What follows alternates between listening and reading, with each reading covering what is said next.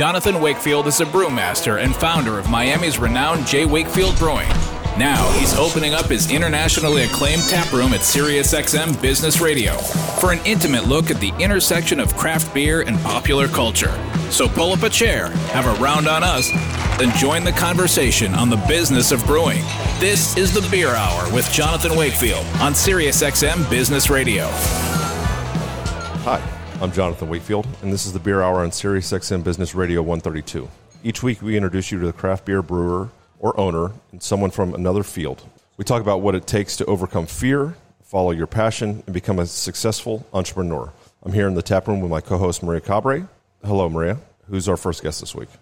Our first guest left a successful 12 year career as an educator in the nation's sixth largest school district to open a meadery in Oakland Park, Florida, along with his wife, Stacy. It's the only one in Broward and Palm Beach counties. He made the leap after an award winning run as a home brewer, mead, and cider maker.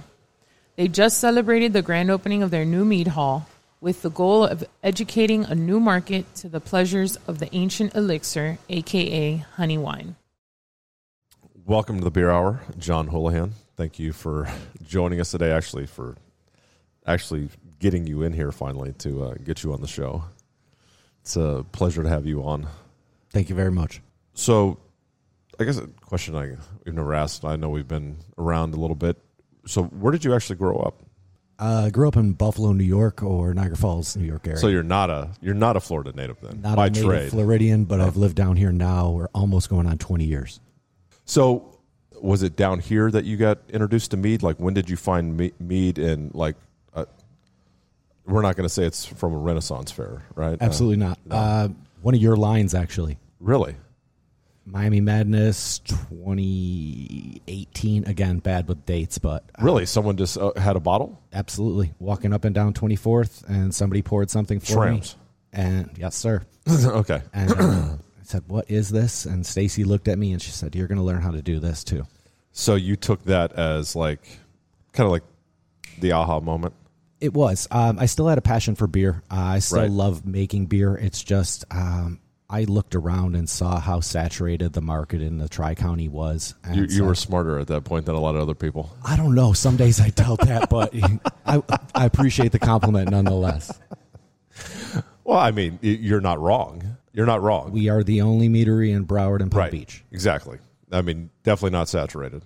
Where there is, I mean, I'm not saying we're New York or California or anything as far as like number of breweries, but probably for what South Florida is, we have a maximum number of breweries. You know, because South Florida to me is still a cocktail town. Yeah, for the kind of market we are, we're for sure saturated. No, we're saturated. Yeah. No, absolutely. Like I, I think anybody that would be like, yeah, I want to open a brewery in South Florida, I think you're crazy.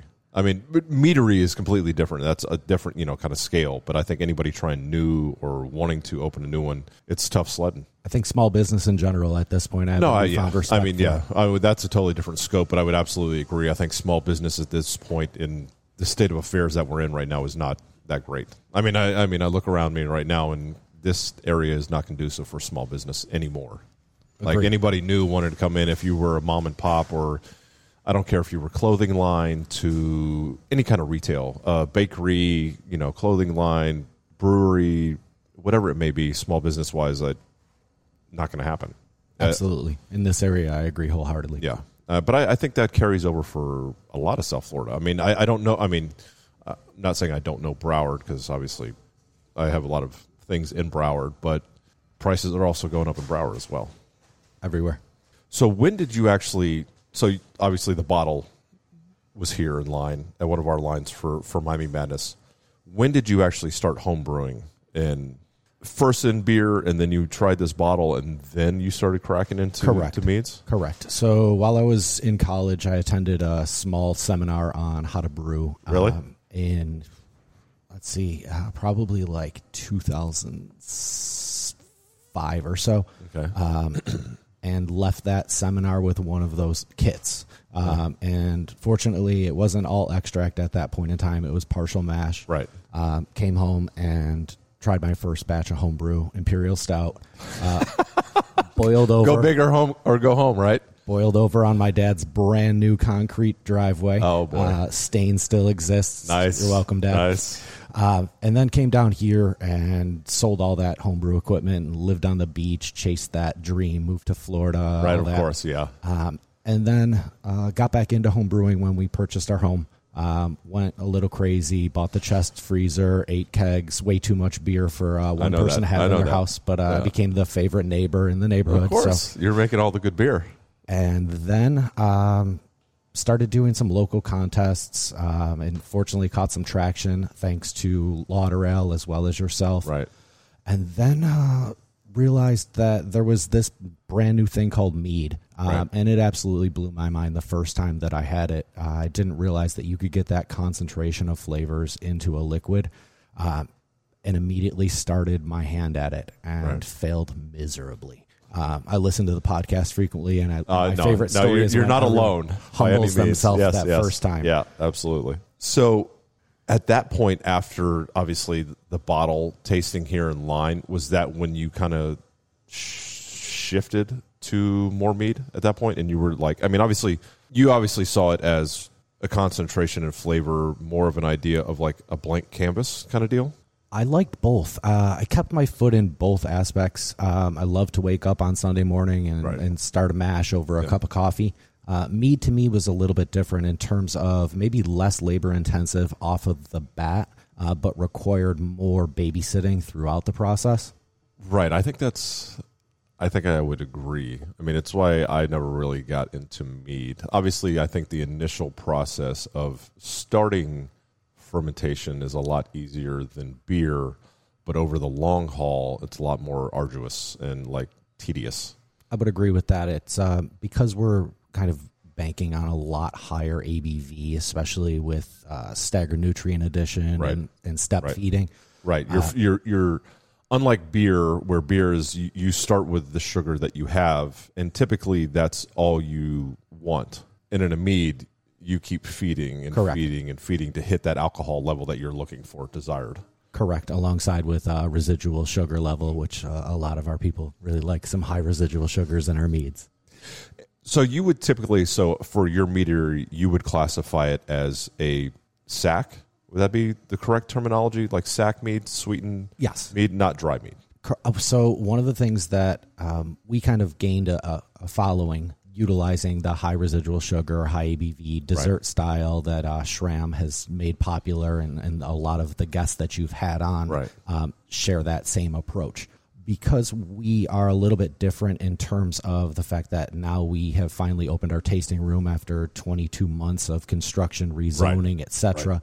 Um, I realize that we can't be a one-trick pony and we have people that come in because we are a bonded winery um, and licensed winery. So Right. what happens is they're coming in and they have no experience with mead, but they see wine in the description, Right. and they walk in and they want some grapes that are pressed and stepped on. I love Lucy style. So Really? uh, we are trying our hand at traditional wines. We have a Zinfandel, uh, but one of the things that I've tried to do is tone down my approach to residual sugar with our tasting room offerings. Um, so we do have some dry stuff, bone dry. Right. Um, Buzz is our bone dry, sparkling wildflower American oak. It's fantastic. It's easy drinking. And I find that that's the first thing that I'll recommend if someone is trying to bridge that gap between I like wine and I've never had mead, but I don't want something that's sweet. So is, is that sorry? Is that also like a lower ABV?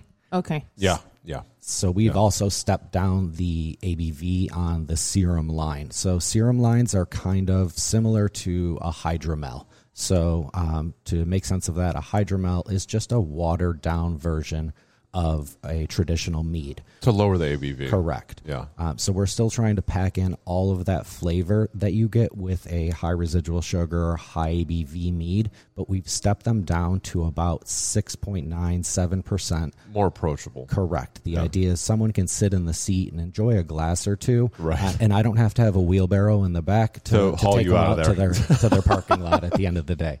It's funny because when we first opened, we used to serve wine, but when we would get people that were kind of new to craft beer eight years ago, our gateway to get people into craft beer was actually sours. It was actually our Berliner Weiss, the fruited Berliner Weisses. Yeah. I because the of the lacto- acidity the- and and the little bit of the tartness. Your house lacto is a very like citrusy, lemony Yeah. base, right? And that with the fruit, it, put in fermentation because then Right, right, the right, whole post fermentation fruit addition started. right, right. But people like that. And especially like a DFPF, they saw the color and they kind of, okay, that is kind of like wine colored. I mean, obviously brighter, but I mean, that's how we used to get people in. And once they got in, they understood and, and made that switch over. But really, it was the Berliners that really got them over. So I could see using that kind of bone dry esque to really get them in the doorway that way. Was your was your wife into homebrewing as well? Just tasting. she supports all of my hobbies Right, and right, passions, and, right. and I appreciate her for that. Uh, she no, she does not. No, no, tri clamps, No, no, no, gaskets. no, that- she's, not taking care of any of that. She's quality control. she walks around and tells me what I need to do. Oh, So okay. I have a, I have direction. I tell people I am the co-owner, but uh, Uh, that's the boss over right. there. Oh. so actually, in in 2018, you won a People's Choice and Judges Place at the Lauderdale Homebrew Competition. What was the liquid that won that competition, and was that your first award? Our first venture into the contest kind of scene was Lauderdale. They Yeah. did a yearly event. Um, thinking back, I think we won People's Choice for it was a fruited sour, and then the, Nice. the judges. I'm sorry, flip that around. Um, we won People's Choice for the stout. We won third place in judging for a fruited sour. Nice, nice. Have you have you competed with the meats? No, No. Uh, No? just local when it came to the beer scene, um, Yeah. bouncing around. I remember your homebrew Yeah. event. We brought some stouts, Yeah. some barrel aged Yeah. stuff. Oh yeah, people Uh, love that. And we were really fortunate. Um, one Actually, I think that- you won an award here for one of the stouts. People's Choice. Yeah. So one of the things we were really proud of Yeah. was at every event we were winning People's Choice, and Yeah. I I respect That's really what matters the most. Exactly. Yeah. I, you know, three people mean a lot to me, but what really meant a lot was the fact that the crowd came out and supported, and I think that was one of the reasons why we were able to kind of say, "Hey, this might actually be a wise business decision down the road." We we competed in GABF once, once, once. No, it was once, and Oh, because we talked about perhaps resubmitting because because well, they because but the, the tough one on that one is like you the categories. because some of our beers don't fit into categories. So then you're trying to plug into play in the stuff that it may not fit in. So you're taking a guess. Well, is this the right one or not? And then it can be judged harshly if they don't f- believe that it's in the right one. And we did fairly well. I think we made it to semifinals on a couple of beers, but they never made it to the finals. But I was just like, you know what? We didn't win any awards, but we sure as hell had the longest lines in GABF out of anybody in there. So what mattered more to me was the people that were going to actually be consuming the beer on a consistent basis than a panel of not not to knock those guys, Agreed, but wholeheartedly. but what matters most? Who's actually spending money on the beer? Some panel of ten judges or I thousands of people? I hear you loud and clear, and So I, I can that. totally agree with you know where you're coming from on And that. the beauty of that is that the range of the people that go to GABF. Oh my gosh! You get Yeah. like college frat guys to like the most seasoned craft Yeah. beer drinkers. Yeah. So it, it was really kind of nice to see. as inventory expands, um, one of the things we've been really fortunate about has been the fact that our club membership has bought every single thing that hasn't been bolted down. Nice. Um, so as we grow and build excess in terms of inventory, I would love to start submitting some things, getting some feedback, and maybe getting the name out on a more broad scale. Uh, we do have a great following locally, and then we also have a, a pretty unique situation due to the fact that a lot of my friends in craft beer uh, helped us to grow organically. We have actually more members in our private club in California than we do in Florida. So uh, we're in an advantageous position, but I still feel like there's a lot of opportunity for organic growth to continue. What is it? Is it the Mazer Cup? The Mazer Cup is That's the Super Bowl of annual, mead. Yeah, Correct. right? Yeah, that's the one that right I've heard of. That's that's the big show. Correct.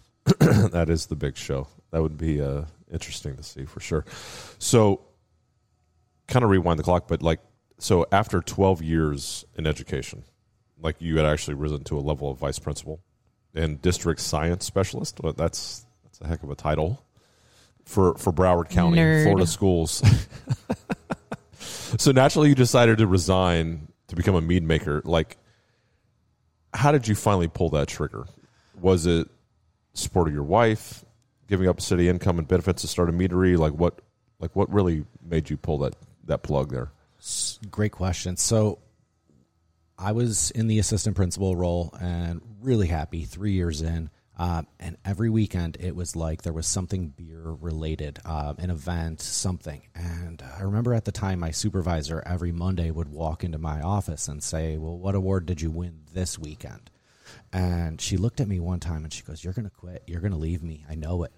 And uh, the wheels were already in motion uh, because I knew that I couldn't open up an establishment that produced alcohol and still stay Still in work. The, the role that I had due to the nature of just working with children. And I Right, had a yeah. pretty active PTA, and I knew that they would not be so thrilled with that. Right. So I started the process of moving into a private software company that still dealt with children's education on a consultant basis. So I was able to kind of bridge that gap between, hey, I want to chase my dream, but I also have to be grounded in reality, or else uh, my wife might have some issues with that. Of course, of Uh, course. So I kind of kept my feet in both areas. Um, during the build out, I was still working on the software side of things and still take some shifts occasionally online.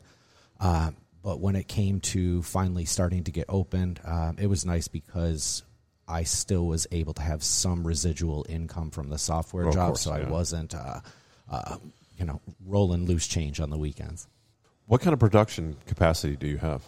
So we have two 10 barrel uh, fermentation vessels. We have four f- oversized fives, and then we have two two barrel brights. Uh, and typically with mead, I can ferment from uh, start to terminal in just under three and a half, four weeks. Uh, so I'm flipping those tanks on basically a monthly basis. And what do you think your annual production will be? That's t- that's a tough one. Um, You guys measure in gallons or barrels? Uh, I do a little bit of both at this Yeah. point in time. My tanks are stamp, stamped liters, but every day I'm like, Google, can you translate liters to gallons? It's funny though because when I opened this place, I was taught in metric Okay. and you know and not imperial. So it's like all my conversions, even on grist ratios and stuff like that, is still kilos and liters. So it, it's quite interesting. But I uh, yeah, it's it's tough sledding on some of the like the conversion rates and stuff because it can be a nightmare. So Ballpark, though, I would say um, we're putting out around 400 gallons um, post fermentation of high ABV dessert style mead per month. Majority of that is going right into barrels for extended aging. Right now, um, actually on production for year three of our membership. Nice. Uh, I'm fortunate I have a lot of really organized people, and I think I take some of that science nerd approach, but also the organization that I learned from the public school system, and I apply that to just helping me see not only what I need to do in the short term, but where we're at in terms of long term. Um, the hard part to ballpark is the serum line. So what I'll do is I've built up a 10% ABV mead base, and then I build up a 10% cider base. And what I'll do is I'll knock those down to sub seven on their way into the bright, where I'll carbonate and keg from there. So I can literally turn a product that may be uh, 1,000 300 gallons coming out of uh, my fermentation vessel, and I'll turn that into 400 gallons of product. right, So right. uh, you can expand that product. Correct. So Right. looking at roughly, let's just say a thousand gallons a month in low ABV and high ABV product combined. Nice. So That's uh, awesome. Not too bad at this No, point. that's that's that's awesome, man. I mean, would, I mean, I think you would agree. Meat is still a niche Absolutely. product. I mean, obviously, versus however many breweries now we have in the U.S. 8,000, 9,000, I, I I don't even know anymore. But like, and you are the only meadery in Broward, Palm Beach counties. I think there right. There's one in Miami. I know that. What are the challenges from a business standpoint to selling a product that maybe the average consumer is not so familiar with? Absolutely. So consumer education is is primary for our success, short term and long term. Uh, that's something I welcome with open arms due to the fact that I was in education right. and uh, with the software job, I, it's adult education. Right. Uh, so I've kind of written a script um, and try to best exemplify bridging gaps between what you know and what you like and how that relates to the product line that we have. Okay. Um, nonetheless, you'll still have somebody that comes in there that may be a naysayer or a non-believer, Right. and um, one one of the things that I just say over and over is just try something. Uh, Maria had alluded earlier to um, how your Berliners um, were bridging that gap. So one of the things that I've seen recently is um, people coming in and saying they don't like um, sugar or they don't want something super sweet or they don't like honey. And one of the things that I always kind of find myself doing is is showing them this triangle, right? And the tip of the triangle can be sweetness or residual sugar. Right. But the bottom left corner of that triangle is tartness or acidity. Right, right. And then the bottom right side of that triangle is tannin. And if those three things are well balanced, beverage itself does not feel overtly sweet. Right. Uh, we had two ladies come in on Sunday, and I said, grab a flight, start off with Buzz because it is bone dry. That's the base from which everything else is made. And next thing you know, they're drinking uh, blackcurrant boysenberry vanilla. Um, that is one of the highest in terms of measured residual sugar readings. The sweetest on, one, on yeah. our yes on our roster. And they looked at me and they say, "Well, we liked Buzz, but this one is really great." I said, "Oh, Right, because it's the balance. You Yeah. also bring in the fruit and everything else, Absolutely. so it, it doesn't come off as just straight sugar. And that's kind of finding a balance. But I, I, I think that's not only you being kind of hit with the fact of people saying they don't want just straight sweet and sugar. I think that's coming across all boards now. Mm-hmm. Like we see it here because beer went through that major factor of like pastry, pastry, pastry. Thick. thick, like super residual sugar stouts, super sweet stouts that tasted like a candy bar and didn't really taste like beer anymore, or sours that tasted like you went to Smoothie King yes, and not like beer. I think we're starting to see that, but that doesn't coincide. There's a difference between that and finding a balanced beverage where the fruit and everything it, it's more balanced, but it's not like just just sugar bomb. absolutely." And I think that's what people are discerning away from. You know what I mean? I would like to hope so. Um, I, as much as I can appreciate um, high residual sugar, Right. Uh, it just needs to be tamed, or else it starts this Right. uh, down this road uh, that I like to refer to as flabby. And, Diabetes. And, yep, and flabby can be fixed with just a little bit of an acid. No, absolutely. adjustment. No, right. No, it, it- but I, it, it's that. But it's like cooking. You know what I Yes. mean? It's like cooking. A hundred percent. It's like cooking. Acid, like I mean, fat, you don't want sweet, something that just tastes like salty. You Yeah. know what I mean? Yeah. You want this balance, you know, and it's hard to hit notes even when you're cooking of all all the tastes Yeah. because that's almost impossible. But to have a balance, sweet and sour, or salty and, and you know sweet, you know, like kind of which you don't like, right? It depends. Just because I don't like peanut butter and jelly sandwiches Oh my god, that's a crime. doesn't mean It's a crime. that I don't like sweet and salty. But I think the other thing that really helps you is your background in like childhood education because you have to literally break it down like you would to a child, to adults. Right. Not saying not saying that adults have the mind of a child, but it's it's that form of education because we had to do it as well because people came in here and had no idea what craft beer was. But as we get older, we get more like closed off. No, you absolutely you Children doors. are much more open, of so course sometimes you have to break it down like I mean. I, I look at my kids. yeah, You know, trying new things. You know what I mean? They're much more open to things. And they don't- Like, they're I- not scared. You hit forty five years old, you're not like doing that anymore. You're No. like, no, I'm not doing that. You know, but I, I can see where you're coming from on that.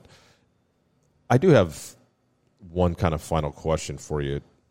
In this is fi- like, what advice would you give someone who's in a similar situation that you were in, great career, having success, and they have this kind of burning passion to jump into something else, like is, that is far less secure. I mean, we can be honest. Yes, absolutely. You know what I mean? What would your advice be for those people?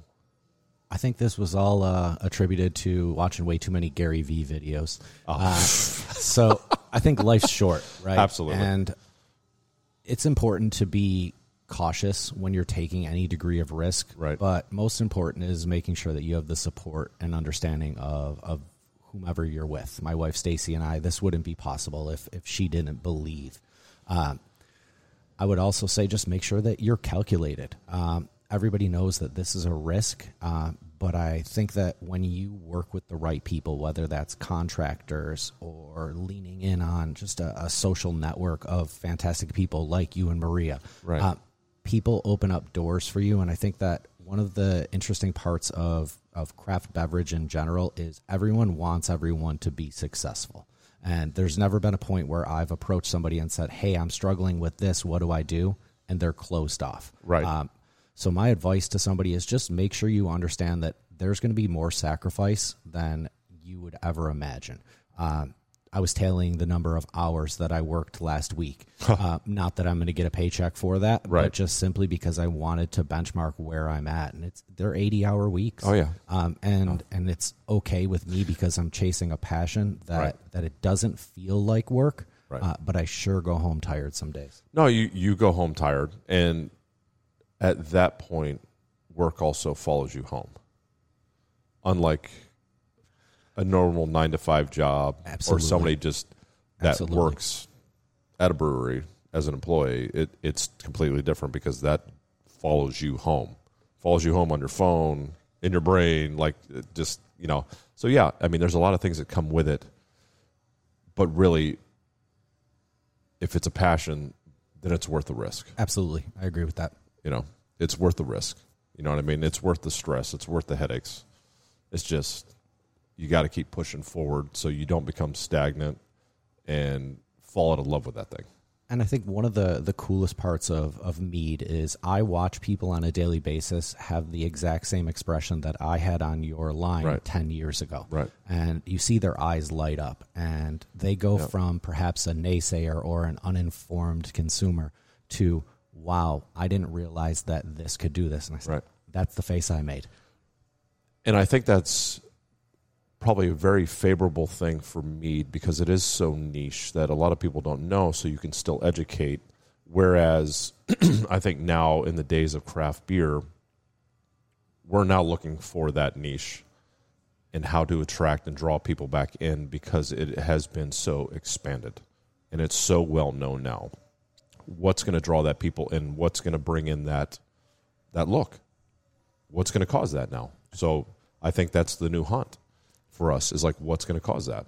I think that's the inner dialogue for like every single business owner is what it, what do I need to pivot to because Right. i- if we were still trying to make product that was popular 16 months ago, well we Right. know that the work in terms of barrel aging a stout or creating Right. a high ABV mead, the things that I made yesterday, we're not going to drink for 12 to 16 months. So Right. I need to think You were and just saying that and today. predict patterns of consumerism and it's an unlikely or an uncharted territory Well, right. I mean, because we were just talking about this this morning because I got to take a beer, uh, Imperial Stout, out of a tank. Well, that beer's not ready to drink for a year.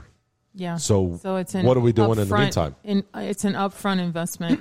Yeah, what are we doing in the meantime? So, but thank you very much for joining us, man. This has been awesome. I really appreciate you taking time out of your day to come down here and speak with us. Thank you so much for the opportunity, John and Maria. Thank you. You're listening to The Beer Hour with Jonathan Wakefield. Conversations on the business of brewing and popular culture.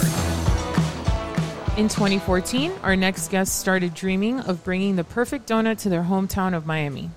An epic road trip ensued. They visited some of America's most iconic donut shops for inspiration. They returned home, and before long, they were struggling to serve lines of passionate fans through the window of their vintage camper on a vacant city lot. The Salty was born.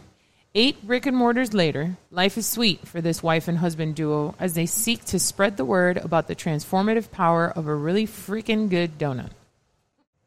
Welcome, Amanda and Andy Rodriguez. Thank you for joining us here on the Beer Hour, and thank you for, I guess, walking about a block over to be on the show. Short walk. Yeah, yes, uh, it's actually good to have you guys in the tap room. I think it's something we're striving for, actually, to get back to having more guests here in person. So thank you very much for joining us in person. Yeah, it's been a long time that we haven't done a lot in person, so Yeah. happy to do whatever we can in I'm person. trying to think the last time I actually saw you guys in person. It's been it's been a while. Years. Years, yeah.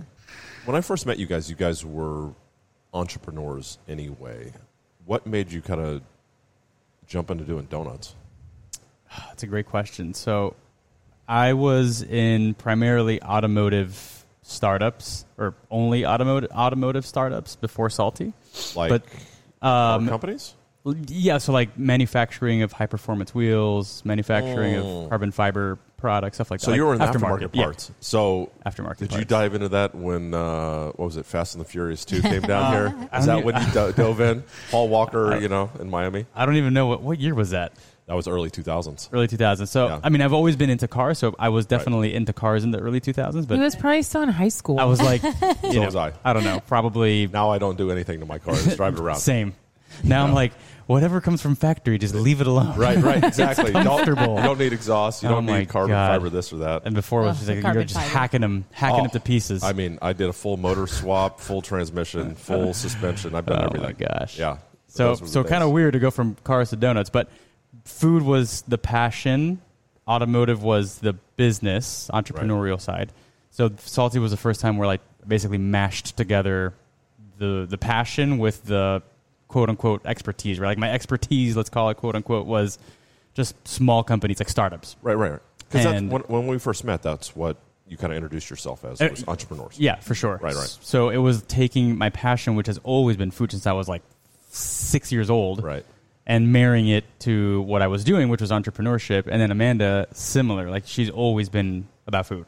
Yeah, I was more about food than entrepreneurship because I was still in school. But You guys are in great shape for got being the- always I got the- food. So I got the food talk. down. You know. I think they work out like twice a day. We, we yeah. literally have to work out. In it- to it's actually kind of Well, Well, obnoxious. it's the wine too, girl. Yeah, it's the wine too.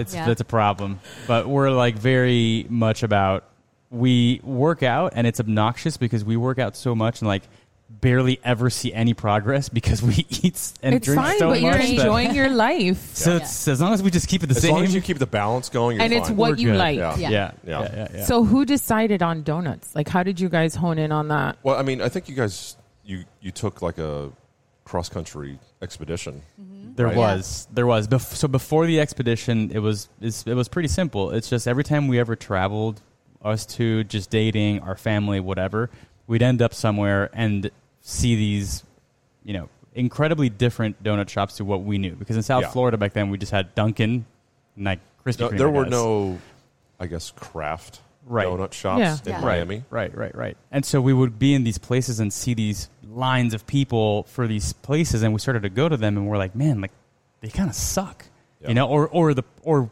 the product is good, but everything else kind of sucks. Right. Experience is not good, or the place is tiny and there's nowhere to sit down. Or the branding sucks. the branding mm. sucks. There's no coffee product. It was always something wrong with it, and we just started to talk like ad nauseum about if we were to do it, how would we have done it different? And then that just that was like the first time It was we like the what if question. the Hey, what, what if, if? What yeah if? what if we did it how would we have done it and like that just kept the conversation going to the point of just being obsessed with the idea till we decided like well what if it was a business and then that's when we decided to take the donut pilgrimage to figure out all right so let's go to the top top dogs and see what they're doing How many did you hit? I, have, I don't even know how the many donut pilgrimage. Well, I, mean, you should make like a shirt with the donut pilgrimage, Like but a stars of- salty. it's like a Yeah. world Do tour you know what I mean? It's pretty Yeah. serious. It, you definitely will get a stomach ache because I, I did. I got It's a lot of pretty sick. I got Yeah. pretty sick because we hit like four in one day. That's when we were in California. yeah And That that, I wouldn't rough. recommend. That was I rough. wouldn't recommend that. I don't know, probably 20 more 20 30 it was a lot total, total, yeah total. so but then you guys came back. yep I mean, obviously with inspiration, yep and you guys purchased a 1950s camper. Yeah. So the only part between those two things is we do the donut, donut pilgrimage to try to figure out, basically, to create a business plan Right, and be like, how do we reverse engineer what these places are doing in revenue? You can't really figure it out unless you just sit there for hours and you just try to count transactions on different days of the week. Which we did try. Which we yeah, which we did try, and we put it all together. And you know, you go look at the business plan now, and it was all completely wrong. But that doesn't matter. The point was, we got to taste, we got to see, we got to write a bunch of notes, collect a bunch of data, and create a business plan, which are which we deduced from the business plan. We think this could be a viable business if we can just have volume, right? And so we just then we went for it and bought the camper and decided to do it as a pop up first, just to have a low cost um, to try to get it off the ground. Obviously, you weren't making donuts in the camper. The camper was more of a service station. That's Like correct. where- Yeah. Right. So you guys were working out of a Commissary. Commissary. Yep. Commissary Uh, kitchen. and- and it was about 45 minutes away, a shared commissary kitchen Yep. where you just like rent the time. Which is actually a good thing because I think it's how a lot of people kind of got off the ground. Oh yeah, I mean, Yeah. because if you didn't weren't 100% sure in your business plan and we're testing the waters, you operate kind of out of a commissary to see and test the waters um, 100%. without having to buy a brick and mortar. Yeah, I mean, it, we, we could we Right. didn't even have the money to do it even if we wanted to. But even if we did, failing that bad, if it wouldn't have worked, and spending whatever a million dollars to build a brick and mortar facility with kitchen and grease trap and exhaust hoods would have been way too much. So we're like, let's start small. And then the problem was as we ramped up, since we were paying by the hour, the bigger we got, the more production we had. You're spending Then it was too much. seven times more than rent Right, if you had your right. own place. You Exactly. know? That then that, that that's when you flip it to the to, Right. the, to doing it yourself. Right, because you're eating up so much time there. correct. Yeah. correct. Yeah. So I know you like cooking. So who, any of you have baking experience or? Baking was always just something that like I mean, I always did it growing up, and I would have like fake bake sales with my family, and um, I was more into like, cakes. oh yeah, I was not more into the taxes cake, on it. the, hey, whatever, cash only. No, I was um like the more like fondant, like cutesy cakes, and that, I mean, it's still trending now, but right, back then when it was like a really big thing, like Toy Story cakes, whatever, and I was like 16 years old, like selling it to people. Um, but it was just like something I liked. Now I like barely bake, I guess, because it's now my life. But um, I think cooking and baking, just being in food in general, both helped us out in, in creating salty, like Yeah. our palates. So, I think you guys started around the same time we did, or was Yeah. it like 2014? Right behind. Like, I think Yeah. right we were- at, we were after you guys were Right behind us. first. Well, because Yeah. I remember you guys being set up in the camper in the lot right down the road. Yep, Mm-hmm. yep. And it was kind of open, like it was still that parking lot, but that's where you guys would set up. And how many days a week were you operating out of there? So three. So we started December of 2015 was the first time we Okay, we started. So the yeah, pop-up. you would have been after us. Yep. Yeah. Here. and it was Friday, Saturdays, and Sundays. And I we would, would we open at like 11? Yeah, we would. uh, Friday was like 11 p.m. No, sorry, 7 p.m. and close at 11 p.m. And then you know Saturday and Sunday. But I always remember like after the pop up would close. Remember we would come over here and grab And a have beer. beer. Yeah, every I'd be like, time. all right, we're done. Here, time 'cause for we a had- beer. It was really weird. We started like our first ever time open. We were it was nighttime. I don't know if you guys remember that. It was only nighttime. Yeah. And we did it for like two weeks, and we're like, "This is a horrible idea. Why Yeah. are we doing this? Donuts don't make sense nighttime." Yeah, no. So then we started doing it daytime. But uh, it started off just nighttime, and then a few weeks after, it flipped to morning. But it wasn't e- even like super early morning either. It was probably like ten o'clock. No, it was like 10, I remember. Right? Pretty 'Cause we- late for donuts. We'd text you and we'd be like, hey, what do you guys have today? Can you hold us a box? yeah, I remember. and then we'd finish the shift and just come here and pound beers. It was awesome. And Yeah. we lived like three blocks away back then, so we would just like Yeah, mosey on home after. we were always here. Crazy. So before we go any further, I mean, donuts are basically broken into two styles, right? Yeast and cake. Yeast and cake. Yep. But you guys are brioche. Yeah, we're brioche on the. It's still yeast raised. It's still yeast. Oh, it's yeah. still yeast, Yeah, right? but it's it's different than like a standard It's- yeast raised donut. Is as you say, what is it? A laminated dough? Uh, brioche is not. No, it's not. No. All right, so I'm off on that one. It'll be a croissant. Yeah, a croissant A croissant. is uh, laminated. So why brioche? Um, because we felt like if we were to do, okay, let's backtrack. Of all the donuts we got to taste when we were doing all this stuff, a lot of the donuts that are a quick, like a quick yeast donut, are very fluffy and airy, but not in a way that has a bite. More in a way that like it almost squishes in your mouth, It has like a chew. like Yeah. a chew, Yeah. and then you have to like tear it with and your it's kind of mouth. like flavorless. And it's it- kinda flavorless. And it doesn't hold well over a, a day. Right, Yeah. right. And it just has really no flavor. It's just whatever you stick on top of it or you fill it with. Right. So our thought was to create something that even at its most basic form, like just standard vanilla glaze, Right. that the dough would taste like something. And so whenever we eat, I don't know, whatever, a sandwich or this or that, doesn't matter. We just love the way that brioche tastes because it's eggy and buttery and just awesome. You know, it's- Delicious. what else do you need in life? delicious. butter and eggs. Uh, so the fact that it's got that butter and egg forwardness just lends itself really well to doing all sorts of stuff. And then now we even do like in Texas, we have savory options, but It's it's, still using go our standard brioche because it, Right. it can go savory, it could go sweet, it could you could could do be all sor- baked. it could be baked, you could do all Yeah. sorts of stuff. Yeah, we, we've turned it into croissants, we've turned it into Bread. uh, bread yeah, loaves, you've done a lot. all sorts you've of done, stuff. You've done a lot. Yeah. Which donuts do you think in the early days really resonated with your followers at that time? I mean, it, I remember from the jump, it was for me. It would have been the maple bacon. Yep, Yeah. Mine was Boston cream. Boston cream, Yeah. classic. Which back Yeah. then was like, oh my God. It's damn good. Oh man, it was good. I, I would say like the white chocolate tres leches was definitely something different that no one had seen. yeah, Um, and the guava. guava and cheese was something no one had. Well, not that no one had seen, but no one had seen in a donut. Donut. Yeah. You know, it was one like was a doing a classic donut. pastelito flavor that Right. we're from Miami. You know, we're Cuban American, so like it just made sense. And then obviously maple bacon, which was always a hit. And we did like a super different take because everyone would just do, you know, like a maple bar or whatever, or a bacon bar, and just put like this floppy piece of like Bacon on top. yeah, that looked like a like air airplane bacon that they Oh, give you for terrible. breakfast. You know. Yeah. Terrible. So we were like, we would candy it, and it was crunchy, but it was sweet, but it was salty. It was it was a great flavor. So we've had Waffle Tacos and Ted Burgers, guys that like have started as pop ups, Not yet brick and mortars. not yet brick and mortars. How did you guys make that transition? S- Let's see. Well, so we had actually signed our lease when our camper was open, and that's why when everybody would come to the camper and say, "When are you opening? When are you opening?" we would giving a date of like it was we were way off, but um, we were like, "Oh, we're going to be opening across the street in a brick and mortar." But that store was really built off of. I'm honestly like credit cards and borrowed money from our family. so it's nothing like our build outs now. You got it done. but Yeah. it's basically, yeah, we just got it done. I wish we, just- could do it for what we did it for back Right? then. Yeah. We look back and we're like, wait, how was this even possible? You know, Well, especially like during and after the pandemic. Yeah, and, that's true. Like the freight is ridiculous. exploded. Our build outs are like thirty percent more than they were before. we buy COVID. coconut. Coconut is much more expensive now. Yeah. Yeah, I'm just like okay. Everything. Yeah, and it's tough because then it's like ha- harder now for people to enter this kind of like market, like industry. Like before, I don't know, it was like it's it was way easier. Oh, a little mom and pop and trying to make their way, but it's like everything requires just so much money now and like Yeah. Yeah. resources and tons of competition. It's it's a rough world out there.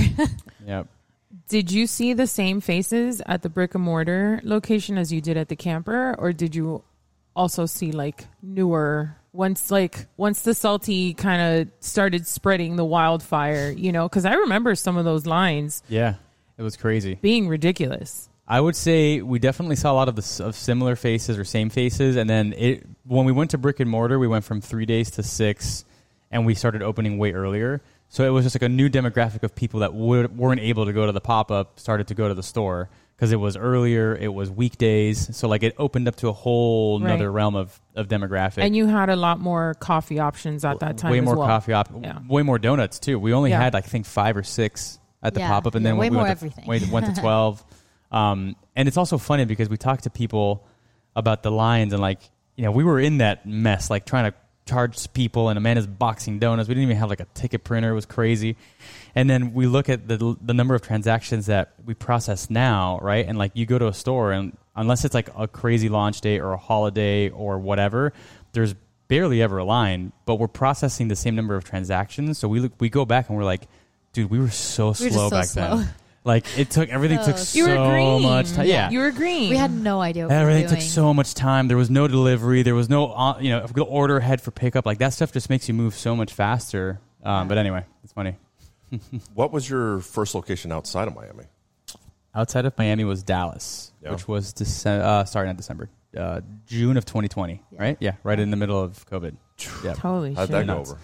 Well, it was actually supposed to open February or Yep. like literally it was like March, like right when I guess you could say COVID was announced, and so everything was done. We were we had a a crazy uh, like PR campaign actually, like the Dallas Mavericks were gonna come and like have this huge donut dinner with us and everything, and literally like the very next day everything had to get canceled, mm-hmm. and then the store had to be put on hold until and everybody was hired, but we put kept everybody, put them on hold until in June. We were like, okay, that's it. Like we can't do this Yeah, anymore. we had the we whole have to staff open. hired and Yeah. everything. So we crazy. had we the way we opened was we just closed all the doors and like installed this little window so customers could like walk up, but they weren't able to enter the store for like I don't know, like a whole year. Oh, the Yeah. ventanita and Yeah. Dallas. Yeah. Everybody was like, I don't really understand this. You brought the Cuban style to Dallas. exactly. I love but we know. So, which one of you guys wants to run through all of your current locations and your possibly future locations? They never announced the future ones like Oh this. no, it's thoughts. You or It's me? Thoughts. You got it. I do it. All right, let's see. Wynwood, which is the original. Yeah. Then we opened South Miami. Then came Dallas, Texas. Then came Orlando, Florida. Then came Where- Austin, Texas. Where in Orlando? Uh, Winter Park. oh, nice. Or, or it's Audubon Park, but it Audubon Nice. Park abuts Winter Okay. Park.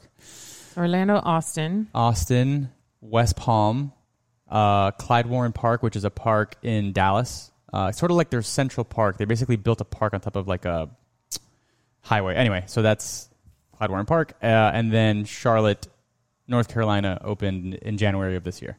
That was the last one. So how many total you got? Eight. Eight. Yep. And what are you thinking about more? Uh, for sure, yeah. So of ones we've well, of ones we've announced so Duh, far, look at how crazy we were. it's like So, Well, well, I mean- in build out right now, um, it's two in Tampa, Yep. which were both announced. Um, Where in Tampa you got them? uh, one in Hyde Park Village, Okay. and then the other one in Seminole Heights. Oh, Yep. Which is a up and coming area. Yep. If it was there when I was at uh, Cigar City, I'd say no. But now, I'd say yes. And and it's more also of our, our commissary for the market. So that one's kind of the only one we've done where it's it's more of like a, a retail commissary. So it's really just there for the purpose of baking. But Right. we are also opening the doors and you can you can come and order there. But it might be like limited coffee menu, more limited hours. yeah, the front Hyde- house is very small. Very there. small. Hyde Park is the one that's really leading the market there. Yeah. Um, what else we got? We're under construction or about to turn over and open Buckhead in Atlanta. Oh, jeez. Okay. Um, Okay. what else? Krog uh, Street. Krog Street in Atlanta. and Midtown Atlanta. So Atlanta's the first. Three? Three. First, Yeah. that we're doing three, and they're probably all going to be a couple months apart. Yep, yep. Coconut Grove. We're in, we're under construction in the Grove. Uh, under construction in Houston. That one we haven't announced. Haven't There announced you that go. one yet. Whatever. Hey, breaking on the Yeah. beer Do you hour. guys live in Texas? yeah, I know, right? Do you have Jeez. another house there? Yeah. Oh my god, We gosh! should at this point. Texas is awesome, man. I love Texas. yeah. I would say besides Florida, I would, Texas. It's awesome. Yeah. It's great out there, and the f- community's so supportive, and like they got it. You know, Dallas took a little bit of time to ramp up and really understand the concept, and now it's ripping. But Austin, just like from day one, was just like, was the jump. "This is sick. We love it," and just madness. Well, Austin vibes like that. It does I vibe mean, like that. Barbecue, everything else down there, it's kind of Yeah. like that. It's- I would say. and we it's have like a that. really good location there. and we have a really Yeah. good location too. Yeah. Do you own all the, lo- the locations, or are you, some of them franchised? Uh, would you say? we they're all co- uh, corporate owned, uh, corporate Okay. operated. I should say. Okay. Yep. So all we operate and own all of them. Uh, we only own the real estate in two of them. Was three, but we just sold one. So we own the real estate in Orlando, uh, where our store is, and we own half of the real estate where our store is opening in Houston. oh wow. Um, so, but everything else is, is leased. But yes, no no franchising. Um, so Amanda, community betterment and social impact are a big part of your mission. What does that look like on a day to day basis? Pretty much um, for me. So when we first started Salty, I think we had a couple goals. One of just how we want to treat the employees, uh, you know, of our team, and then two was how we want to change all the communities that we're in. So we like to say, even now, like it's like we're eight stores and we're in different cities and we're gonna we're almost doubling in size this year. It's like how can we become what we like to say the local national? which basically means when we embed ourselves in a city, we don't just want to be like, oh, here we are in a place from Miami. It's like, how do we in, interact with the community and what they're doing? Um, and so I think that that's a way that our social impact has become greater because we just connect more with everybody in every city. And so for us, it's constantly researching, and us, I say now because our marketing team is like three people. So it's just like constantly seeing um, what matters to each city, and it's all different. And then we have our national campaigns, of course, that we repeat. So like Movember, um, that's you know men's health awareness, and then breast cancer awareness. So um, autism awareness, all these things that on a national level we repeat because it's just something that you know is close to our hearts. Exactly. Yeah. And then uh, we do, which some things don't even make it to Instagram, but just little like local uh, events and things that we do to Im- input ourselves in the community. Yeah, So- and that's not like on the you know like social impact, and obviously we're always like raising money to, for to, to donate or creating a special donut that the proceeds go to whatever. That's all stuff on like the social impact side, and then on the community side, um, we really try to program our stores everywhere, all over the the, the country where we have them. to ingrain themselves in the community. So, like, you know, Saturdays and Sundays could be a, a bike ride or for a cycling club led by Specialized. yeah, and it's very ironic, but we love doing. it's a lot of like, fitness stuff, which is yeah. interesting. Run clubs, you know. No, uh, I don't think s- I don't think that's crazy because It's what you We- guys we- like too. oh It's no, but also true. We've been in part a part of and involved with a lot of fitness stuff. And Right. Yeah. But It's it's like the, it's you. You know what I mean? Like, and as, right, we used as to hold business yeah, I mean, we used owners, to hold wads here Yeah. on Yeah. property. Yeah, I so- remember. Yeah, it's Yeah, just yeah. because like I think the balance too. I mean, we, I mean, you guys do it too, but sell we sell. Luckily, we sell products that just make people happy, and like it's like Right. uh, not even hard to market, just because it's something that is naturally like makes people happy and enjoyment. So it's like, why not after you finish your run or whatever, and enjoy and treat yeah, it's yourself. like work So, hard, you play hard. You Yeah. know. Yeah. So, do you think it's tougher to be involved in the community when you open in a new city than that of one you're familiar with, like Miami? Uh, I think it depends on the city, but I, I think our approach is just you go to a new city humbly and you go to a new city really working hard to try to ingrain yourself in that community and not do it in a way that's very fake, but do it in a way that's very real. And so, like, when we go open in a new city, so many different people from our team are spending time there and they're just connecting with business owners. They're understanding the market, they're understanding what they want, what they don't want. And so, when we open the store, even from the way it's designed, we really try to make it so that it's, it's, it's appealing to and makes sense for the people that are there. So, we never want to just shove down someone's throat like, we're South Florida founded and based and we're going to open in your city and like you're going to like it you know we really spend a lot of time to figure out how do we make their menu special for them how do we make the store special for them how do we connect with different collaborators in the market you know all that kind of stuff and so It's not easy. It's You not know, easy. It's a lot of easy, work. But what happens? All of the research and time we spend and money we spend makes it easier. exactly it makes it easier and so it makes the people feel like oh this is dope you know like this is something cool coming to my town that's Yeah. what we want what we don't want is this is something that's not from here coming here Right. you know No, I so got you. it's I got you. it's work but it's it's really rewarding Thousands of loyal fans. You got eight locations, tons of national media buzz, all in less than eight years. What do you think has been the key to your rapid growth? I think there has to be more than one for sure. I think it's. Well, besides the donuts. I think. Yeah, all right, right. so first, I think product Well, has don- to be on donuts is point. right, yeah. I think your customer service and your guest sentiment has to be right, and even when it's not right and you screw it up, which happens all the time, that you really go above and beyond to try to make it right for the guest.